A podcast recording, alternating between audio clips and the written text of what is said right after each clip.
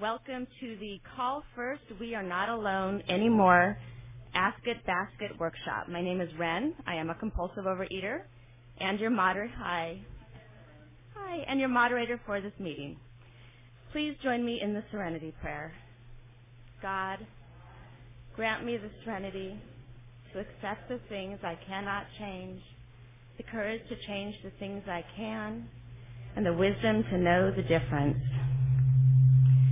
Before we get started, we ask that all cell phones or other electronic devices are turned off. To protect our anonymity, no photography or visual recordings are allowed. The opinions expressed here today are those of individual OA members and do not represent Region 2 or Overeaters Anonymous as a whole. An Ask It basket is being circulated for the question and answer portion of this meeting. This meeting is being taped. If you enjoy this workshop, we encourage you to sh- stop by the tape table to order copies of this workshop or any other meeting. They are available on CD or as an electronic download. The format for this meeting is as follows. Two speakers will share for 25 minutes each, followed by 25 minutes of questions and answers. The topic for this session is Call First, We Are Not Alone Anymore. Our first speaker is Rachel. Our second speaker is Tom. Okay, I'd like to introduce Rachel.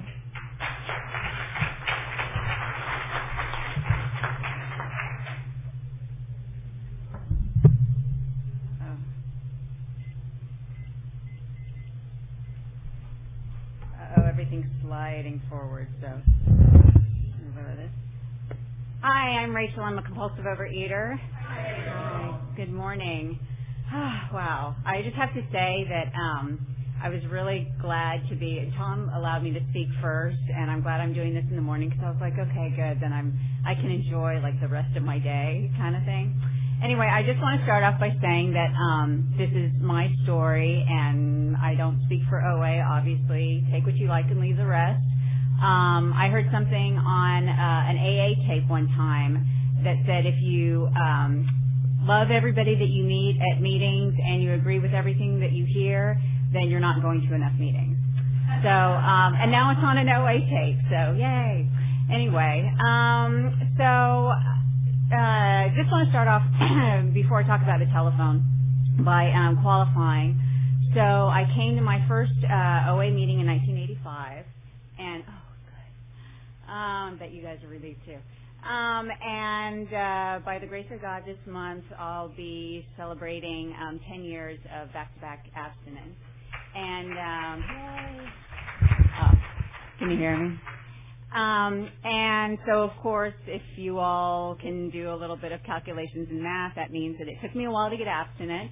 Uh, it does not have to, but um, uh, for a long time I was sort of in and out and in and out of meetings. I never left meetings entirely, but uh, and and I had a really really low bottom. Um, I was a daily binger. Uh, and before this 10 years, I, uh, except for I had like uh, six months, six and a half month period of abstinence before that. But before that, I couldn't get two or three days strung together. Um, I was I was a low bottom binger and an isolator. Uh, I would draw the blinds, turn off the phone, and binge.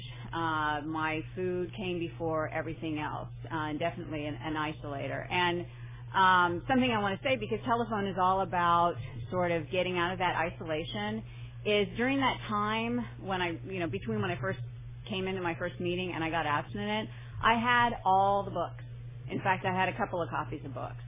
And, you know, I tried working this program by myself and working the steps by myself. And what it got me was a bunch of OA literature with food stains on them. So um, this, yeah, this program does not work with just me. If I could do it by myself, I probably would because I'm sort of a natural isolator. Um, I had to reach out.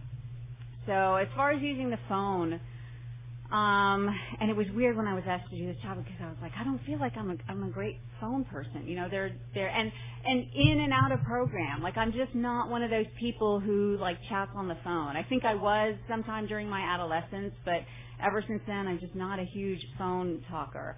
Um, but the phone has been a vital part of my recovery. when I, you know, my first, I've had a lot of sponsors, but my first sponsor, um, you know, 10 years ago when I was getting abstinent, you know, said you got to use the phone and recommended to me something which has been so important, which was practicing using the phone first before I need to use the phone. So I, I really believe this is an illness, um, and so I don't know. I tend to think of, of a lot of sort of like health care metaphors. Forgive me because I'm in the uh, healthcare um, business. And so when you think about it, okay, I don't know if anybody's ever taken a CPR class, but you don't like sit down and read a book on how to use CPR and like go through it and then expect, okay, so if somebody has a heart attack, then I'll know what to do. You know, they make you get those dummies that are like really weird looking and do the whole thing and they make you they make you practice it. So in case of emergency, you know, you know what to do. It's like, oh yeah, and I mean I still worry that I won't know what to do, but they make you actually practice. So, you know, I had a sponsor who said, make phone calls when you are not in trouble, you know, instead, okay, you know, make this many phone calls, whatever. And I think the thing that freaked me out about phone calls before I started making them, and maybe for a lot of you too, is I felt like it needed to be this whole like therapy session that I needed to call and say, this is what I'm feeling today, and how are you feeling, and what's going on. I mean, I, if you're like me, I've been in a lot of therapy. It doesn't have to, you know. It can be, and that's great, but it can just be, hey, how are you doing? You know, the weather is a good topic. You know, it doesn't have to be this, you know, dredging up of the deepest thing in my soul. Um, and so she said, just call, you know, practice calling, get phone numbers. You know, be, this was before I had, you know, the contacts in my cell phone. I have this, and I still got it, my little blue um, OA telephone directory, and I still I take names and I still like will write um, little identifiers of people. It's interesting looking back in, in my little phone book, going, you know, Susie Q, uh, dark hair, glasses. That so I remember, you know, who it is. Um, and said, you know, practice making phone calls and things are good. I actually heard somebody else say that uh, his sponsor told him not just to practice making phone calls, but like to back up one step and to practice with your finger on the little hang up thing to like literally practice picking up the phone and dialing without like taking your finger off and like practice hi how are you doing practice that way so if you know if that's what you need to do first before you even get another person on the line. I thought that was great. You know, let's do a little run through. Um, but also something I've got to remember is that I don't have to like figure out what I'm going to say. Like sometimes when I know I need to make a phone call, I would just pray, okay, God, just help me pick up the phone and dial, and then the rest is up to you. You know, the rest I'm leaving to you. So, um, yeah, so I it got easier to make phone calls so that when I was in trouble.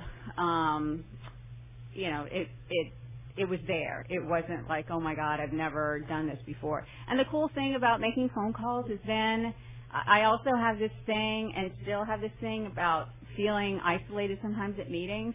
Well, I found that the more phone calls that I make, the more I have, you know, people to talk to at meetings because they'll come say, oh, I'm sorry I missed your call, da da da da da, how are you doing?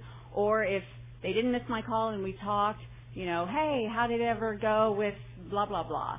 It just got me out of that that isolation, that crippling isolation and you know, made me feel not so alone anymore. And um and and also to realize that when I make a phone call, whether it's reaching out or or just calling someone, you know, whether it's reaching out because I feel like I'm in trouble or calling someone to find out how they're doing, I'm doing service.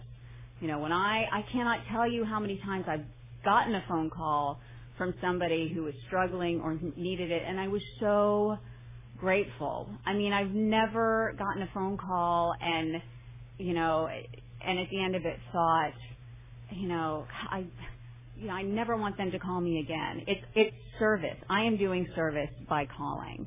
Um, so that helps me to remember that I'm not just like you know, taking from them. You know, you've heard that thing about, oh, this helps me more than it helps you. You know, my sponsor used to say that to me.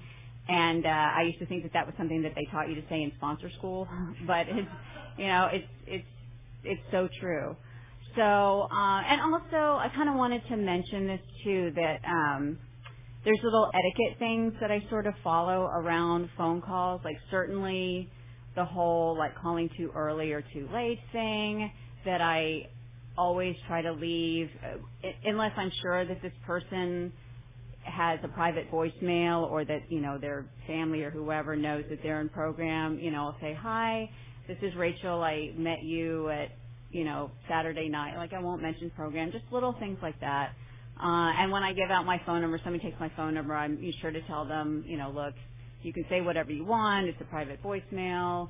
You can call it any hour because I turn it off when I go to bed. So just little things like that, which, you know, people freak out. Well, what if I, you know, wake them up? What if I bother them? What if, you know, they don't want, if somebody, my feeling is I don't put my phone number down on a list unless I expect to get calls, you know? So if someone's put themselves down on the list, then I expect that, yeah, it's okay to call them. Like I don't have to be afraid and also that I don't even have to, you know, I told you about my phone book with the little reminders in it, but sometimes I'll call someone and I don't really remember exactly who it is, or I've gotten calls and I don't remember who they are, and it's fine. And some some of those are some of the best calls. I mean, talk about the tool of anonymity. Like it really doesn't matter.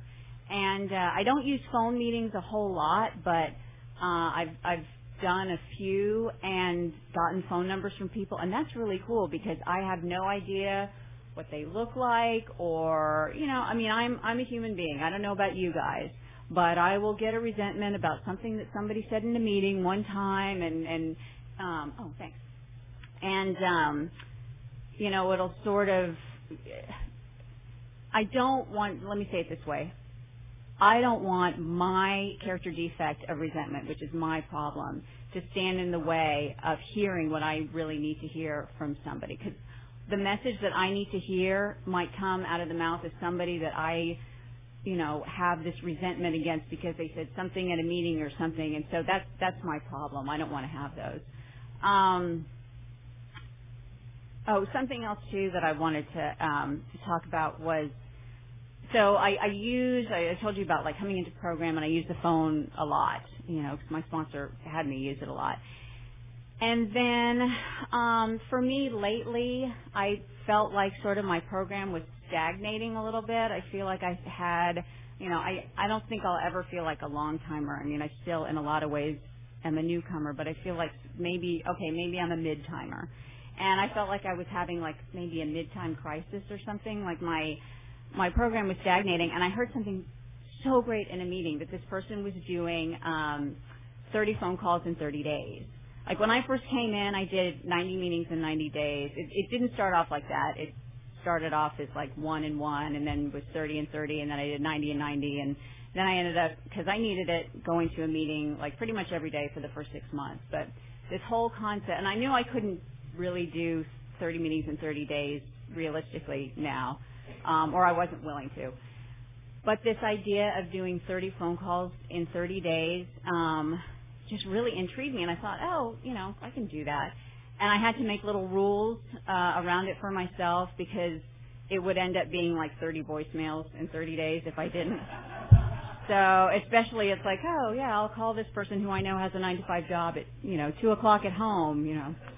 Um, and I don't know about you guys, but I know that feeling of, oh, thank God I got voicemail. You know, I mean, I get that with, you know, that happens sometimes with my sponsor or whatever. It's like, oh my God, someone answered the phone. Shit.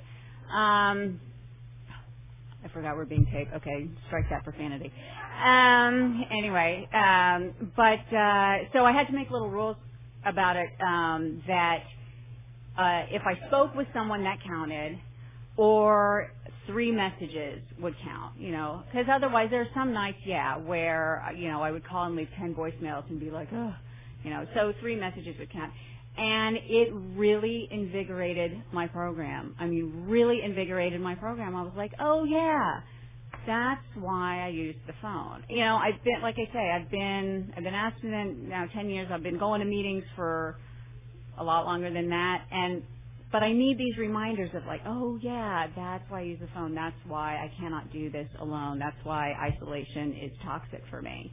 Uh, so much so that when the 30 days was over, you know, I felt like, oh, I'm sorry, it's over. And then God has these ways of like, you know, tweaking my program for me because then a speaker getter position opened up and I had that phenomenon where I had a muscle spasm that went like this that God gives me sometimes. And so now I'm like calling people, you know, that I want to get them to speak. But, uh, and, you know, I'm willing to do that 30 phone calls in 30 days again because I thought it really, really helped. Um, something else also I wanted to mention, and this was, I won't get a chance to read all of this, but um, this is um, Voices of Recovery, which is a great daily reader, um, which takes little snippets from our OA literature, and then people have sort of commented on them. And I, I saw it. I think it's for sale on the literature table, so it's, really good. Um, let's see. Because one of the things that can come up around phone calls is the resentment that someone hasn't called me back. Um, and, or that I've called them and, you know, or that feeling, you know, like, oh, I need to talk to someone and I can't get anybody's machine and da da da da da. So I like this says, um, uh, well, anyway, the quote is the purpose of step 10 is to identify and remove from our path today's stumbling blocks. Uh, and then it says some stuff about that. How can I remove these stumbling blocks so I can stop bringing pain into my life? Admitting that the fear is there is the first step towards removing it, toward relying on a higher power to walk me through it. I can pray for courage and make follow-up phone calls tonight to those who haven't returned mine. Like it's okay. I mean, obviously, I don't want to stalk someone. You know, you know, I'm in the house. Um, but I have to remember, you know what? Uh, people have lives. You know, people are have lives and are busy. And this, you know, this just came up with somebody who, you know, I work with, and I found out that, you know, this person, you know, hadn't returned my phone call, and I had to write a resentment about it. You know, and it was kind of like Rachel, grow up. You know, I mean, my I do a God dialogue. Sometimes I'm writing dialogue, and God didn't say it in that in those words, but you know, this person has a life, and I have to remember that. And I trust that people who call me will remember. You know, if I don't get right back to you, it's not because I don't want to. I try. You know, my perfectionism sort of works for me sometimes, and my my worrying about what people think of me is that I, you know I usually return phone calls pretty quick, um, not because I'm Mother Teresa, but because of that pride thing. Like I want them to think that I'm really cool. Um, but it, you know sometimes defects can work for us. But I also have to remember that you know I'm not perfect, and you know people have lives, and and you know that's okay. So and there was something else too that was in here that I wanted to talk about. Um, uh, oh, because, and this is, I'm veering off the telephone topic a little bit, but I promise it'll come back because this seemed very apropos for conventions. Conventions can be wonderful, but they can also be a little bit overwhelming. And I know in that period before I got abstinent, I did go to some conventions and they were great and I would get all energized and then I would go home and I would binge. You know, it happens and there are people who will leave this convention and go binge and you know i mean it, it happens. People binge at, at conventions. So um, i just love this. The celebrations of this day will be over at midnight and tomorrow i will wake up glad to be alive and abstinent and that's actually from for today. Uh, and it says a holiday a birthday a wedding these events roll around and allow me to reach uh, or a convention to reach for the tools of the program has the program has lovingly handed me. I start my day asking the God of my understanding for help. I've learned to pick up the phone and kind words receive me on the other end. They gently remind me of the pain I thought would grip me forever and of the most important thing I will do today, keep my abstinence. Great, gratefulness envelops me. I say a quiet thank you and go through my day. When I lay my head down, gratitude lulls me to sleep. So, thanks. So, uh, yeah, I just want to say that there's no shame at a convention calling someone and saying, you know, I know I'm at a convention. Maybe this other person is at a convention too. um, but I really want to eat, or you know, I'm in trouble, or um, you know, just anything. Uh, just because this, this, I feel like this is a safe place, but I have to remember that my disease is is breathing down my neck. You know, I'm, it's my I don't know if I have another abstinence in me, but I know I've got another binge in me. Uh, and the telephone is is just another little. There's no there's no foolproof insurance, but it's just another piece of of insurance that I like to use um, to protect me against that first compulsive bite. So um, that's kind of all I have. Thank you very much for coming today and for you know being part of this. So.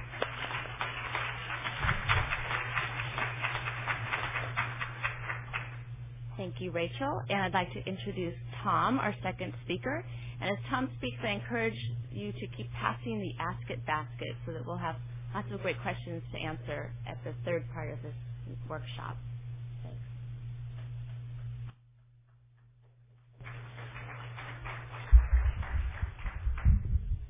I'm Tom, a compulsive overeater. And I am so happy to be here. And one of the things I want to say before I start is in 2005 there was a convention in Long Beach, and I went down there, um, and I was it was just a ter- it was an intense time in my life. I was moving from somewhere I had lived for 15 years. I was completely stressed out. I was moving in with someone, and I hadn't lived with anyone for that same amount of period. I was completely stressed out. And for those of you local, um, I moved to the Richmond district in San Francisco. And at that point in time, I was trying to give up Chinese food. And if you know anything about the neighborhood, there's more Chinese restaurants per square block than anywhere else, I think, on the planet. And um, I remember, and, and, and also, you know, the phone's my hardest tool, so I thought it was kind of ironic that I would get asked to talk about this. But one of the things I did is um, I called my sponsor, I think, every day for 45 days saying, today I'm not going to have Chinese food, and yesterday I had it. And that went on for 45 days. I mean, I was completely powerless over this, this meal.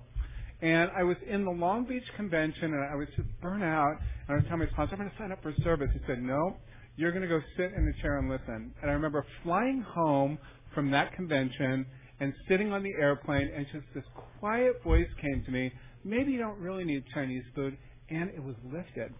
But it took me 45 days of the sheer hell that we all know happens with us in compulsive overeating. And then one day it's like, wait, that was easy, but you know it really isn't.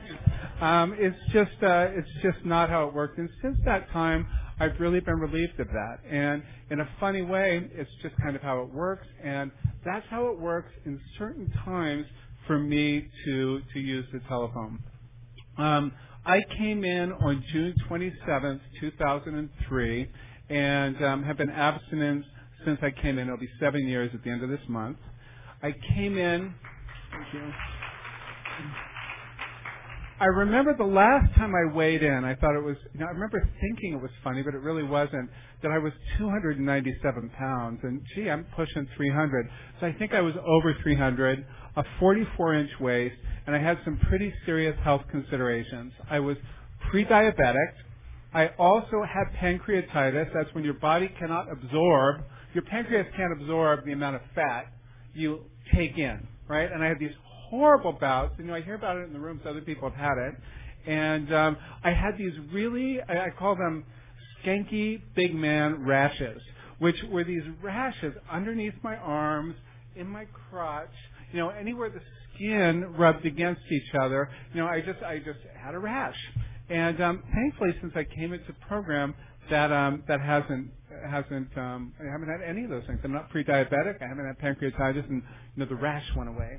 And I really consider that one of the gifts from um, my higher power. I've sustained about a 70 pound weight loss, eight inches um, of width, and since I came into program, I don't eat sugar, bread, or potato products. That's my bottom line abstinence. I, I eat, you know, I went through this whole thing when I first started that, you know, I work out a lot, I'm a big guy, I need my snack, and I really don't need a snack anymore. But that took about five years to get used to because, um, and it's just uh, it's three meals a day, nothing in between. Um, I have a few big beliefs I want to talk about. I'm really going to focus on the telephone through a different thing. Um, like anything, you know, I believe OA is teaching me a practice. You know what I mean? A practice of doing a number of things which actually really help stack the odds of me being abstinent. So in the event I practice my plan of eating, I practice the phone. If I can keep doing that, the odds get better. And my job in my life is to really stack the odds for abstinence because when that happens, things occur beyond my wildest imagination. And it makes my days better, you know? And so I just want to say, you know, I'm all about the odds. And if I use the, right now I think in terms of telephone, I'm probably at around 60%. Like they're big things. I will tell you, when I go to a movie theater to see a movie, I bring my phone with me and I call before and after because there's a substance there that I become obsessed with. And if left to my own devices, I, you know, I would have it. It's stacked yes. When I do that, most of the time I don't eat the substance. So I'm really all about working, um, you know, it's about working the numbers um, because I know that's what gives um, gives me um, relief. And I also the, the place it's hardest for me to make a call. So like for the big things, and I'll talk about a bunch of them. Um, for the big things, um, it's kind of easy for me to make a call. So if I know I'm going to the movie theater, I bring the phone. Um, if I'm making lunch at home and see some of my roommates' food, and think, well, I'll have an omelet with this, that, and the other thing. You know, kind of those simple things. That's when I don't use the phone. That I think it would really help me to do that. Um, because you know, kind of for the grandiose things, uh, I kind of commit to it. But for the very, very basic things, about maybe two pieces of chicken would be better than one. You know, those if I can capture those moments and pick up the phone and just say that to someone, it stacks the odds. And those are the times I don't do it, and those are the times where it's just slightly humiliating. You know what I mean? Chicken for God's sake. It's nothing sexy. But I'm a compulsive overeater, and there's no such thing as one piece. I want the entire thing and another one. So um, that's just the way it works. But those are really the moments that I want to improve. Those are the moments when I get phone calls that I'm the happiest. I got a call the other day. Gee, Tom, it's 9:30 in the morning, and I want lunch. And I said, well, you know, what are you going to have? And those calls are just delightful. You know what I mean? Because they realize, God, how many times has it been early in the morning and I want lunch? How many times have I just finished lunch and I want dinner?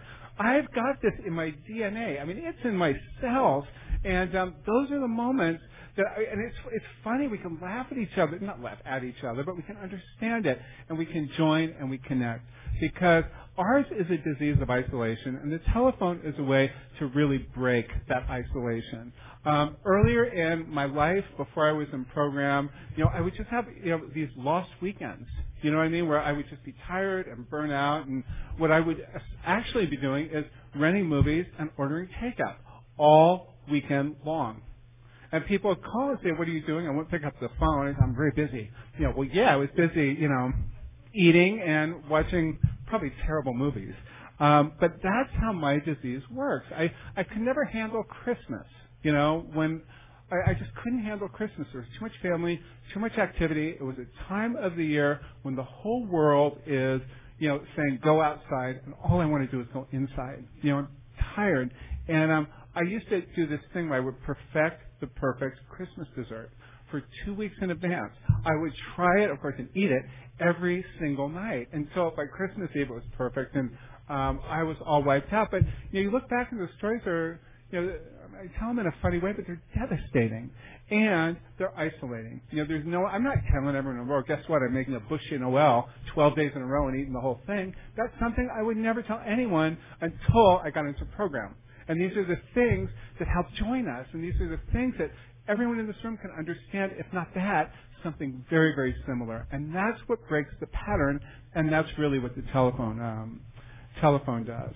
Um, one of the things I was thinking about um, how you know how to what to say and how to organize this, and one of the things that came to mind really strongly was um, the unity prayer. And I kind of want to break it up. I put my hand in yours is the first part of that prayer. And the place I learned how to use the phone the most was with my um, my sponsor. And my relationship to the program started. I was in a life-threatening car wreck. I woke up in the middle of the night, not knowing what to do, but realizing I had to do something about this. Someone in, had told me that there was someone in my exercise class who was a member of OA, and I called and I found out her number, and I was at the Gold Run truck stop on Highway 80 coming back to Lake Tahoe, because that's where the accident happened. I picked up the phone and I said, I need help. I'm in trouble. And I got this very wonderful response. Thank you so much for calling. I'm glad you did. You know, and it just really gave me some guidance um, you know, why don't you call me tomorrow morning with the food you're going to eat and just tell me what you're going to have. And um, why don't you go to such and such a meeting and look for my friend so and so. They'll be there and tell them you're my friend. And and and I just did it. But that's where the phone started. And I'm thinking, Never have I been sorry for making or receiving a phone call. But for me, it all starts with sponsorship. Because I remember this person eventually became my sponsor and still is. And I remember one of the first orders of business was to call at 8.30 in the morning. I still can't do that well. You know, I mean, I, I work in the you know, again, my odds are better. You know, usually it happens between 8.25 and, you know, 8.40. But I never had the discipline to be able to call someone every single day. And generally, I do that. And that's really where it started. And generally, it's very, very quick. You know, it's either about food or, you know, uh, my practice is here's my food plan for the day and here's what I did yesterday. I adhered, I didn't adhere, I did something different. But it gets me on the phone and every time I have something that's not on my plan, guess what? I want to lie I just want to, you know, I just want to lie through omission, uh, pretend it didn't happen, and after all these years, it just doesn't happen anymore. And that's a big gift. Early on, I would just start talking fast and saying, "Oh, I'm busy," and you know, I, I just wouldn't disclose. But it's that kind of connection, and I would say, um, maybe a third of the time we talk real time, and it just really helps. Sometimes it's kind of intense. You know, if I'm doing a 10 step, and I, you know, have some things to say the, what I want to say about this is, you know, the relationship with the sponsor is a great application of the telephone because oftentimes you get to do it a couple times a day and um, a couple of, of, of other times. Um, and the other thing is I traveled internationally during that point, and I remember going to London. And I was thinking, um, you know, oh, I'll just take a few weeks off the phone. And I, I got some very suggestive feedback about phone cards are only about 20 bucks. You know, there are payphones all over the place. And why don't you just try that and see how it works? And so, you know, and I've gone overseas several times and I used the phone. I went to, of course, you know, I don't know, I went to Southeast Asia. I don't eat rice and I don't eat Asian food. It was after it was all lifted, right? right? So great place for a trip. That's really the only thing they put on place. And um, I bought a telephone there, and you know they're really cheap. And um, I called my sponsor every day, and I called program people all the time because it was a big deal, and my odds turned out better. And that's really what the phone um, what the phone offers. Um,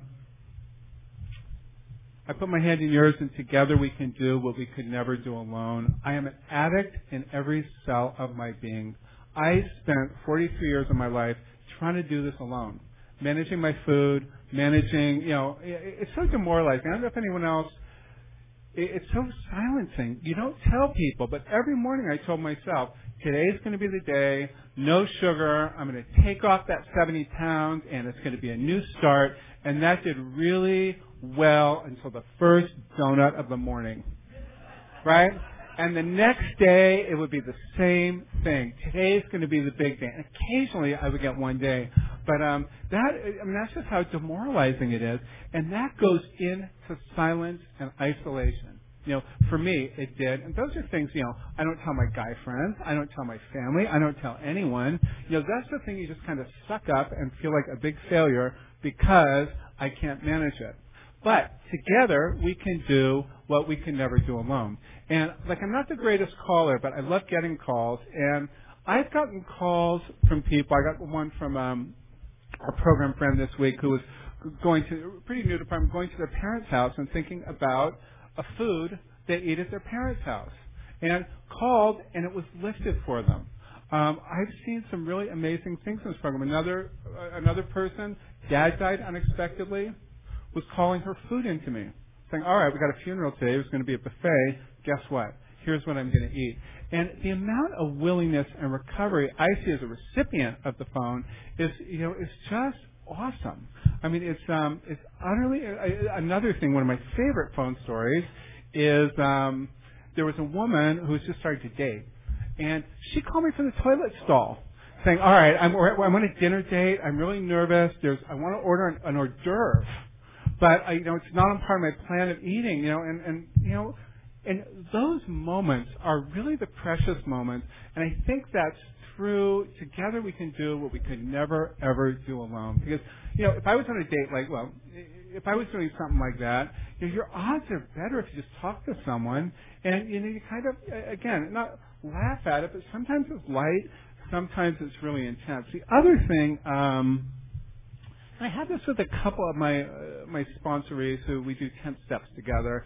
And one of the things I hear a lot, and I do the same thing, it's not just them, is, um, okay, I've written a 10 step. Great. Well, half of the 10 step process is really giving it away to another person. And I think another way the phone is great is just to hear other people's 10 steps. You know, it's really, it's wonderful, but so often, and I don't know, I, I think, thanks, I think, you know, we get embarrassed. Um, and, you know, there's stuff on it. But there's never been anything, I, I just find it an honor, and it's wonderful to hear that stuff. And when I don't do a 10 step, when I do a 10 step and don't read it, I it's not fulfilling. When I do it and I read it, the work is done. And I think it's just really important to use the telephone. Um, no longer is there a sense of hopelessness. Um, having our illness can feel very, very hopeful, hope, hopeless. Having recovery makes it feel really, really hopeful. I um, you know, one of the things I do is around my family of origin. Like I have to call people before I go to my mom's house because she has all the problem food there. And you know, she's my mom, and I'm sometimes I never know if I'm gonna get triggered or you know, I never know what's gonna happen when I open the door. But I do know she's got a stash of nuts. She has microwave popcorn, and she has all sorts of other things that aren't on my plan of eating. And I have to. I mean, I've narrowed it down. I've got to call when I'm there in the afternoon. That's my that's my crazy time. And I have to call someone before and after. I'm going to my mom's. The only thing I'm going to have is a Diet Coke. Great. Call me on the other side of it. And when I do that, most of the time, I don't get into her food. But without the telephone, chances are I would. And there are times I've um, deliberately not called someone because I knew I wanted to get into some of the contraband. But um, you know, but, but the odds are just better. We've got in our, in our family tomorrow there's uh, the first graduation, high school graduation of the next generation. All the families converging, and there's big divorce going on in our family. And my sister and her soon-to-be ex-husband are going to be together, and there's going to be buffet food, all right, and barbecue food. Guess what I'm bringing? My phone, because that's the only way I'm going to survive it. That is not the. It's the only way I'm going to survive it. You know, calling someone. All right, I'm going in. I've had to do that before. I'm going in. I came out. And you know, and people laugh and people are so generous and wonderful and you know I've never I've, and people also think I'm kind of nuts so I, I think it's enjoyable for them but that's what it takes for me to go into those places and have any shot of abstinence because there's something happens with program people that doesn't happen with my family it's a different kind of love it's a different kind of acceptance and I need that particularly when I when I when I go in so, um, so that's the other thing. Um, no longer must we each depend upon our own unsteady willpower. Um, our willpower is so unsteady. I mean, it really is. You know, you think about it, it's just so unsteady. It's not about willpower at all. It's about not isolating and turning over to other people. Um, and I don't know. Well, one of the things, and we're all together now reaching out our hands for power and strength greater than ours. I got a phone call yesterday morning from someone um, who asked me to speak today, and she was telling me the story, and I'm sharing her story because it was kind of interesting. Um, long timer in program, over 35 years, and the phone was a tool back then. And guess what they had to do when they made phone calls? They had to go to a phone booth.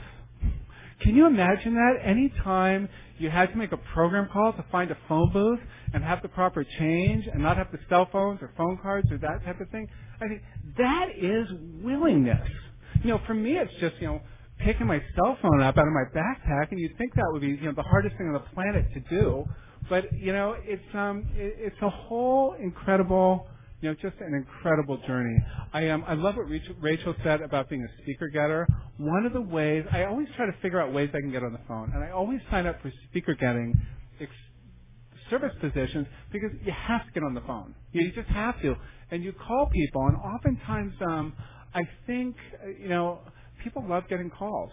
I, I I've gotten yelled at one time when I made a call, and it was by this this woman, young woman, and I knew she was having a hard time, and she was going out of she was going out of program, and so I called her, and she said, "How come you're calling me now? I am in Whole Foods doing my shopping," and um, I thought to myself, "Boy, can I understand that?"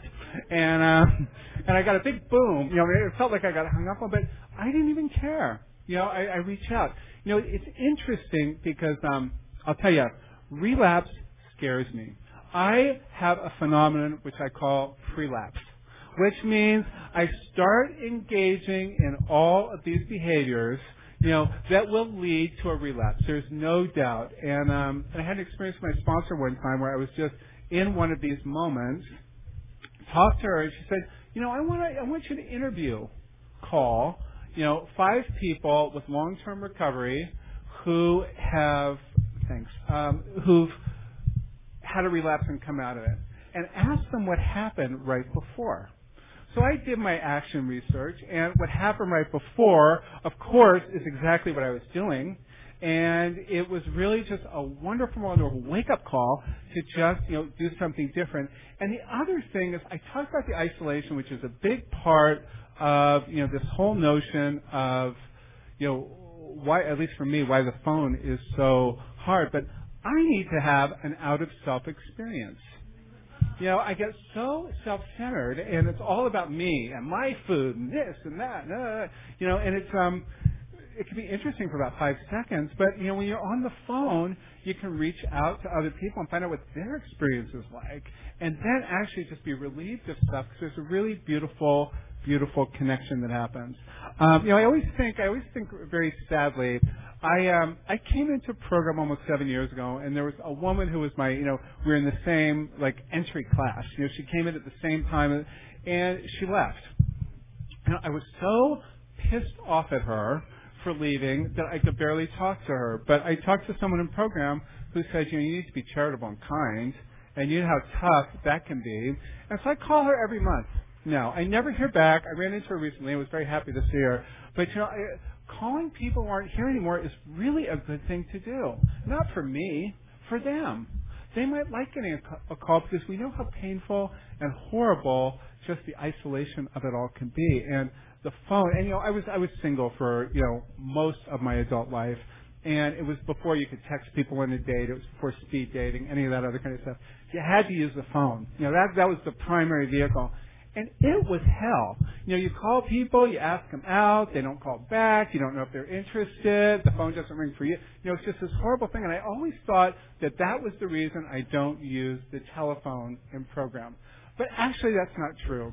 The reason I don't use telephone is because of my pattern or my practice of isolating. I don't even think to do that until now. You know, when, I, when I build more practices around using the telephone. So it's you know it's such an essential tool. I go to five meetings a week, and you know it's five hours a week, but that's not enough for me in terms of contact with other compulsive overeaters. That's just not it's not going to do it. I love it. You know, this great fellowship that happens before and after, but it's during the day. It's in evenings. It's when I'm ready to eat a pie if I'm stuck in traffic. You know, those are the moments that this is such a gift and that this tool works so um, so much. I got I got flirted with recently. I was know, I've turned 50. It happens less and less, but I was just delighted. You know, someone um, someone flirted with me, and I was so happy and so joyful. And I got all electric, and then I started thinking of stopping by a gas station and getting a treat, and I picked up the phone. I called someone and said, guess what? I got flirted with. You, you did? Said, well, yes, but you know. and that's where the conversation went, and I didn't end up at the gas station. And again, so um, so so my message is, I'm someone who's kind of resistant. I, I'm not as resistant to the phone, but I really see and have reaped the benefits so often, and it's um, and again, I can say I have never ever called anyone in program and and have been sorry for it. I have never received a call from anyone in program and have been sorry because you know the only way we can get through this is together and we hold on to each other for dear life because this is just a wicked tough illness and um and I'm happy to be sharing it with all of you. Thanks.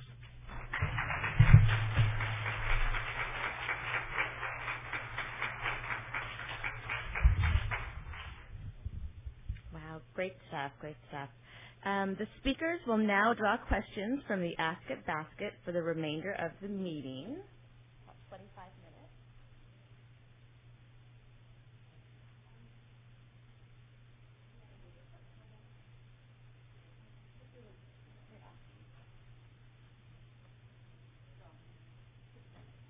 You can both stand up here and I'll hand each of you.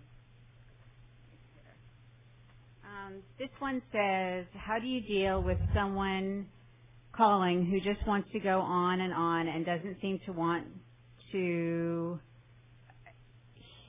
hear about the tools or steps? I'll take this one first and then uh, if you've got something to say. Um, yeah, that can definitely be difficult and a lot of times, I mean, this can be this can happen sort of in any situation that's sort of like going on and on.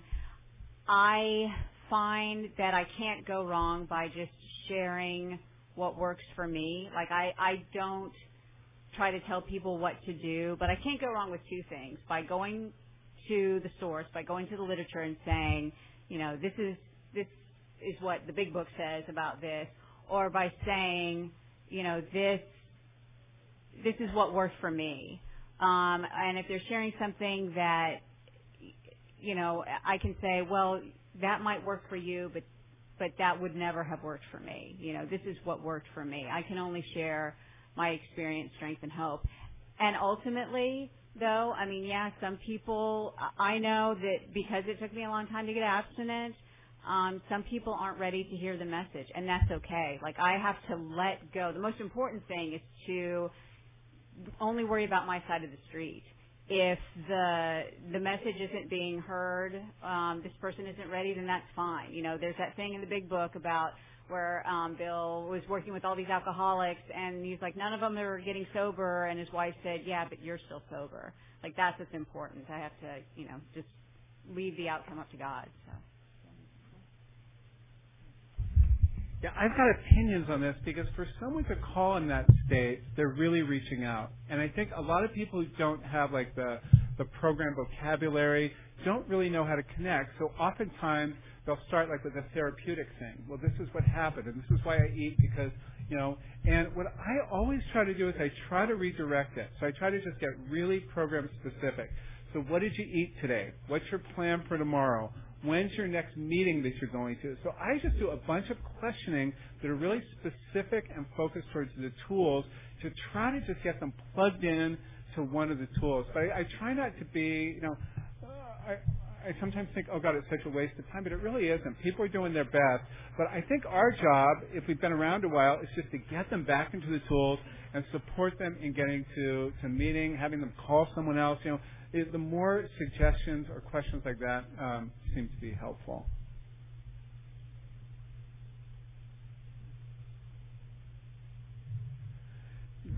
Does email count as a call?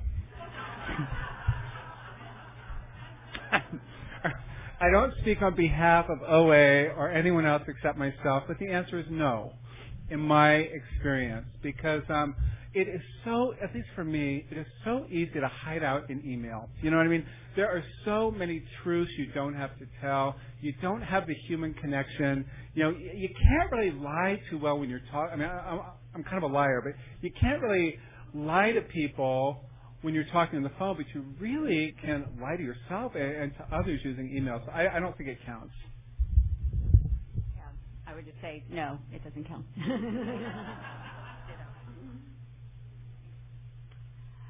Can you recall a specific moment or crisis when you used the phone and it got you got and it got you through abstinently? Um, yeah, uh, this was early on in abstinence, and I was in the parking lot of Target in Arlington, Texas, um, where I'm from. And it's funny because I, I was just talking about Target with somebody, but I forgot that oh, I used to get so much binge food there. And um and I I mean I was ready to go. I had I had not gone there for socks and underwear. I had gone there to get the binge food. And I'm I'm pretty sure I was you know, I yeah, I was staying with my parents. And uh I was sure I was going to I mean I was it wasn't like, "Oh, I'm going to call, uh, you know, so what and yeah, I picked up uh my phone and I called my sponsor at that time and I said, you know, I cannot, I can't do this. I can't do this. And she said, do you believe, do you believe that I believe that you can get through this abstinently? And she had like 20 years of abstinence. And I said, yeah. And she said, well, you know, borrow, borrow some of my faith. So I did. And, um, yeah.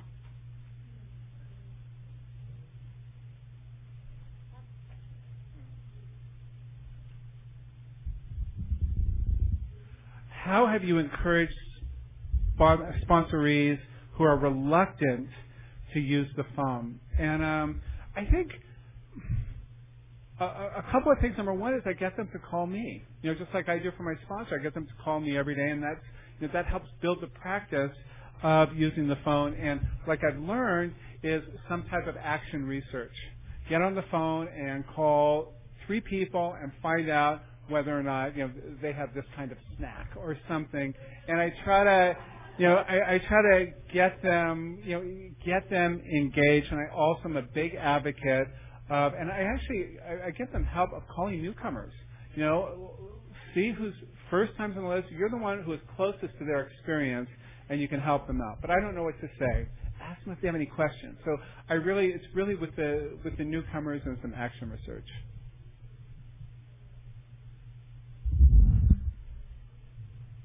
How many times a week do you call another compulsive overeater who isn't your sponsor? It it really varies. Um, you know, like I talked about with the 30 phone calls in 30 days, then I was obviously calling somebody every day. But since then, it, it varies. And sometimes um, there are some weeks where I won't.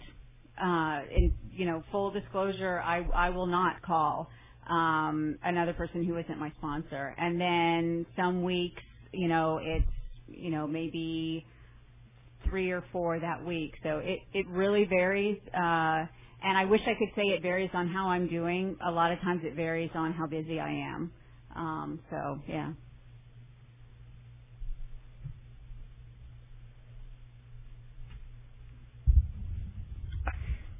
I've always been a talker.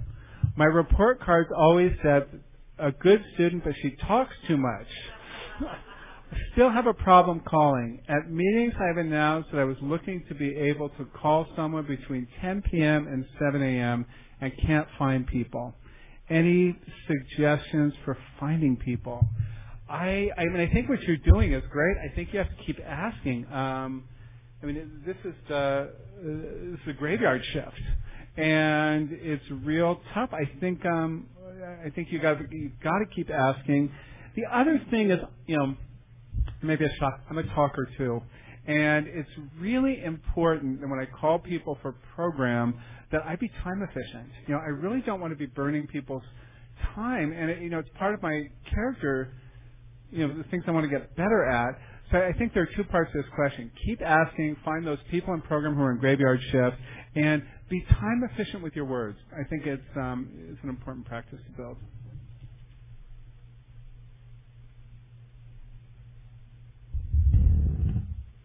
How long do you think about food before thinking to call? Hmm. Um. Yeah, that that varies a lot too. Like it's uh, there are other tools. Like by the grace of God, I really haven't had. I still have the obsession sometimes, but I I don't get the compulsion to eat. Um, but you know, a lot of times, and depending on where I am, um, you know, I'll write first or I'll pick up literature first.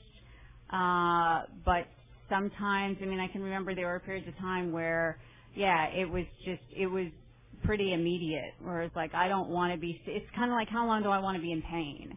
You know, how long do I want to ruminate with this? And, and that's dangerous. So yeah, I, I would say turnaround time for me, if the phone's available, is, is, is pretty quick.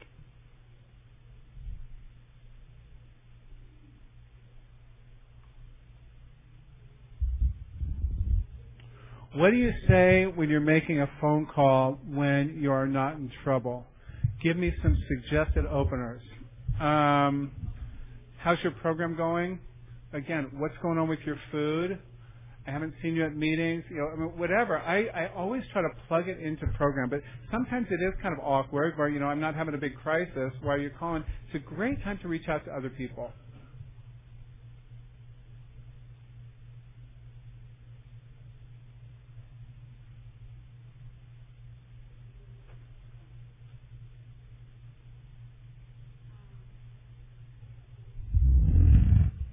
Have you ever had surgery or some other medical issue that stopped you from getting to meetings? Um,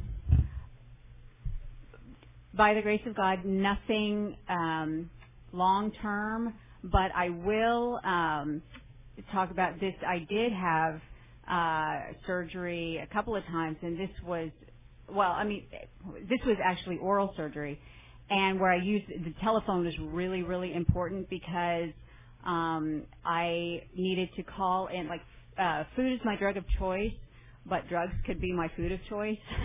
and I knew that they were going to give me some really cool drugs. And um, so I made an agreement with somebody to, to call in my drugs, to call in because they gave me, and to say, okay, I'm taking, because also I was afraid I was going to be out of it, and and you know, and the whole food thing was different. So um, I after that I, I used the telephone, and I, I think I ended up taking one pain pill. You know, I mean, it, it turned out not to be uh, that big a deal, but I had the plan in place. Okay, I'm going to call you, and I kept on calling and saying, okay, I'm still not using anything. It's fine, you know, except Tylenol. But um, yeah, so. But I don't know if you want to answer this too, because I don't.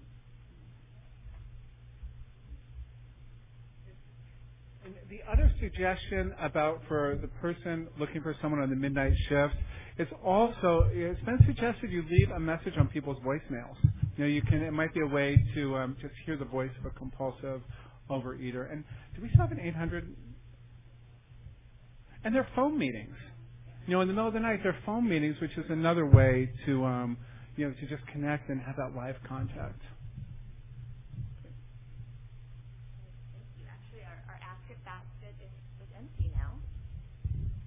Was there any questions from the audience? Yes.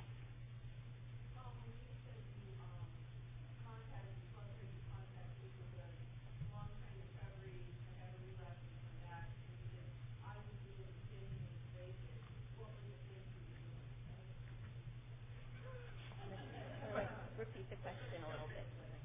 So that's not the topic. No. So the question is when my sponsor sent me on the action research to find out what people who had survived a relapse were were doing right beforehand, um, I, I think the first one was was lying and missing commitments. So not going to meetings. I think for me it was um, not going to meetings and um, not phoning people, just really isolating. And the other thing, it was, um, and I think the thing I remember the most was the perpetual exceptions. Oh, I started out, I can have this again. I can have a little bit of this as, as far as food goes. It's just, um, it's, you know, that, that small seed of corruption where you just think, oh, all right, well, I'm trying to think of well, popcorn's one that I've struggled with. I don't as much anymore. Well, I can, I can have popcorn. At least I'm not eating candy, you know. And it's that it's that kind of stinking thinking that I think really um, that really led to that.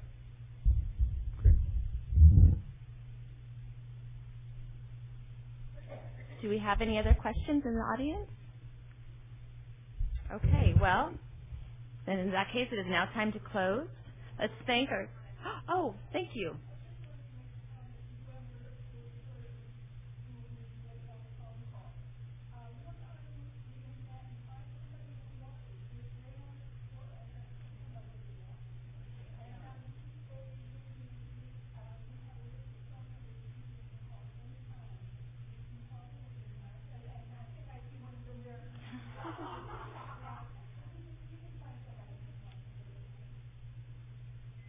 Thank you. All right, so let's thank our speakers and all who have done service.